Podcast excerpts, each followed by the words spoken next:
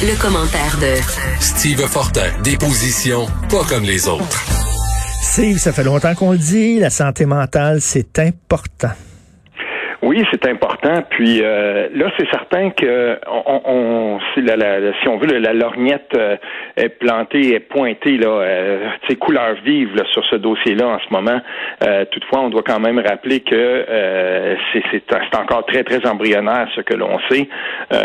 puis si, si, ça va se déballer un petit peu, le, le, le, jeune homme en question comparu, il n'a pas dit un mot. On en sait très peu sur ses motivations et tout ça. Fait que pour l'heure, en tout cas, ce qu'on fait, c'est des spéculations en grande partie, et euh, il faut le rappeler. Mais du point de vue de la santé mentale, par contre, si on veut parler de cet angle-là, car il est important, euh, ben écoute, ça fait longtemps que les organismes en santé mentale crient famine, euh, lèvent le flag pour pour dire aux, aux différents gouvernements, toutes couleurs confondues.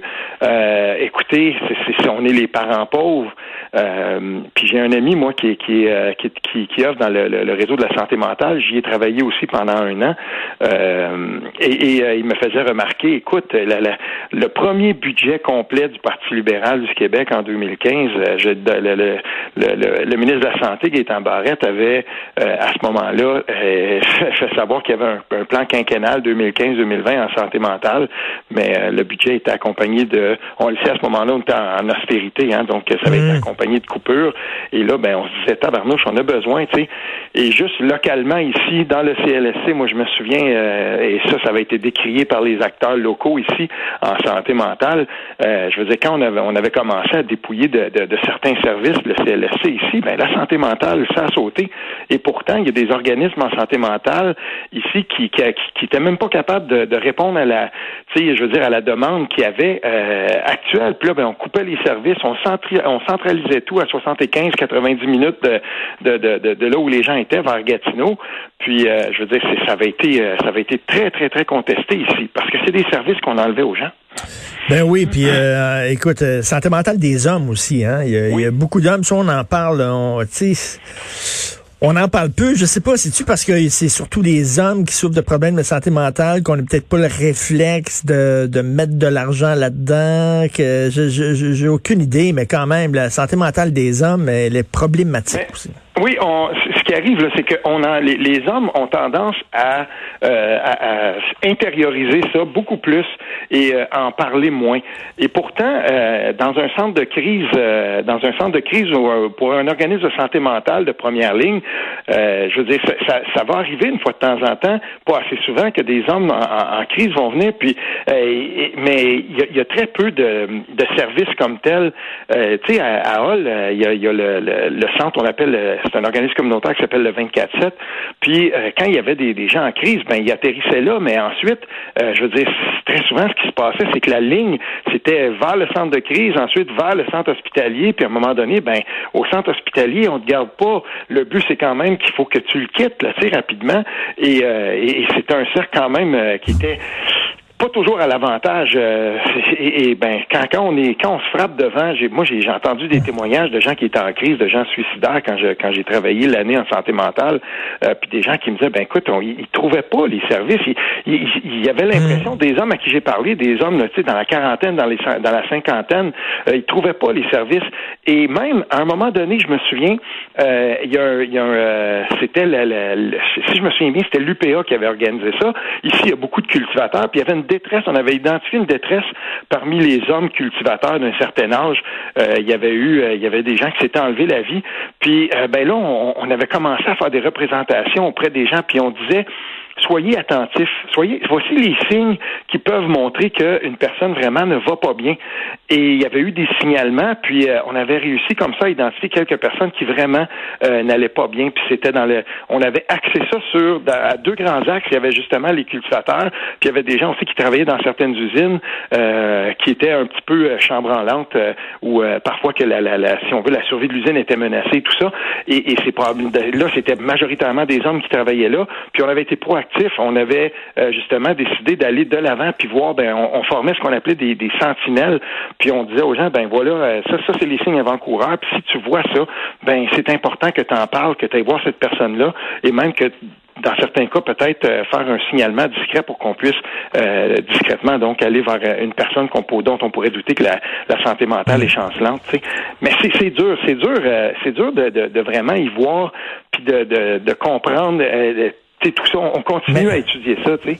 Et écoute, je, je, je l'ai dit à quelques reprises et je, le redis, on vit dans un monde tellement confus, tellement débousselé. Euh, regarde le, le, le, ton des conversations sur les médias sociaux, ça grimpe de 0 à 10 en, en deux secondes. Les gens sont collés au plafond, il y a une colère, il y a une mm. frustration. C'est déjà difficile de passer à travers notre semaine quand on a toute notre tête puis quand on est entouré. Fait que t'imagines quand tu as une fragilité en plus ben, là, c'est ça. Toutefois, de ce que l'on sait en ce moment de la personne euh, qui a commis les actes immondes à Québec en fin de semaine, euh, pas de présence sur les réseaux sociaux, ça, ça m'a interpellé. Euh, peu, peu de, peu de traces, tandis que dans d'autres cas, quand on regarde, par exemple, j'aime pas comparer, là, c'est toute proportion gardée, mais quand ça a été le, cas de Bissonnette, on trouvait quand même des indices sur les réseaux sociaux, bien que cela ne puisse pas tout expliquer. Mais tu sais, euh, là, là, dans ce cas-ci, s'il y a une discrétion et tout ça, donc c'est dur pour moi d'aller plus loin que ça, mais on le remarquera parce que les réseaux sociaux, oui, ça peut être un, un, vecteur de, de, radicalisation, mais il faut pas oublier que dans l'utilisation des réseaux sociaux en général, euh, par algorithme, on va toujours essayer de conforter les biais qui existent déjà. Fait que quelqu'un, par exemple, qui commence à s'enfermer dans une dynamique de radicalisation, c'est pas le cas là, pour le, le Code Québec. Mm-hmm. C'est pas du tout. Mm-hmm. Mais généralement, si on commence à, à flirter avec ça, c'est pas long que les algorithmes de certains réseaux sociaux euh, vont nous, nous pointer toujours vers plus de ça pour conforter encore plus. C'est ce qui se passe avec les gens qui, entrent dans la dynamique des, des complotistes. Euh, c'est pas long qu'à un moment donné, là, tu reçois ça, puis euh, il faut bloquer ça complètement. Il faut être capable de le reconnaître, ça, parce qu'il va y avoir des changements de comportement qui vont qui vont qui, qui vont s'accompagner de ça. Puis c'est ça, c'est sûr et certain que les réseaux les réseaux sociaux en général il faut il faut faire attention à ça puis c'est à, c'est à utiliser avec parcimonie. Heureusement, je veux le dire Richard parce que heureusement dans les écoles maintenant euh, on, on s'adapte à ça et euh, j'étais content de voir que euh, il y a des professeurs euh, déjà au primaire qui commencent à sensibiliser les gens dans le deuxième cycle du primaire. Si vous utilisez ça puis au secondaire pareil, quand on entre sur les réseaux sociaux, ça s'accompagne quand même d'une certaine pédagogie à faire. Là. Tout fait. Steve, écoute, il, faut absolument parler de Justin Trudeau, ses propos là, qui sont condamnés par plusieurs personnes. Écoute, j'ai lu le texte de Macacoto ce matin hmm. avec euh, beaucoup, beaucoup euh, d'attention et euh, ma foi, c'est important de rappeler. Tu sais, je veux dire, quand c'est quand c'est quelqu'un comme Macacoto qui est d'origine camerounaise, qui connaît, tu sais, quand il parle de Boko Haram, ben il dit, écoute, ça sévit dans le nord de mon pays. et il y a, il y a une connaissance probablement beaucoup plus intrinsèque que moi ou, toi, j'imagine, pourrait on pourrait avoir. Tu sais, puis c'est important ce qu'il dit, mais je le rapportais dans mon texte de, de la fin de semaine, vu de l'Europe euh, par exemple, on est allé euh, sonder, il y a une journaliste du journal Le Monde qui est allée sonder André Lamoureux, puis il l'expliquait fort bien, ben, le, professeur Lamoureux de l'UCAM, c'est un professeur de Sciences Po, puis il disait, ben, c'est la religion de Justin Trudeau, c'est le multiculturalisme. Mmh. Et pour lui, euh, je dire, quand on parle d'adhésion au multiculturalisme quasi religieux ou religieux, ça veut dire que on a dépassé le stade de la raison par rapport à ça. C'est pour lui, c'est une conviction tellement profonde que c'est impossible de, de c'est contre nature pour lui d'accepter qu'on puisse euh, critiquer les religions. Mais pourtant, comme le dit Makakoto dans son texte de ce matin, euh, si on, on permet euh, la, la, censure des dessins, on va, ça va s'arrêter où ensuite? Donc, il n'y a pas un pouce à céder de ce côté-là. Ben Et ce, ce matin en France d'ailleurs, euh, on ressort. Il y a des gens qui font un, il y a un mouvement où, où, les gens ressortent des caricatures de Charlie Hebdo où on critique toutes les religions, sauf euh, l'islamisme.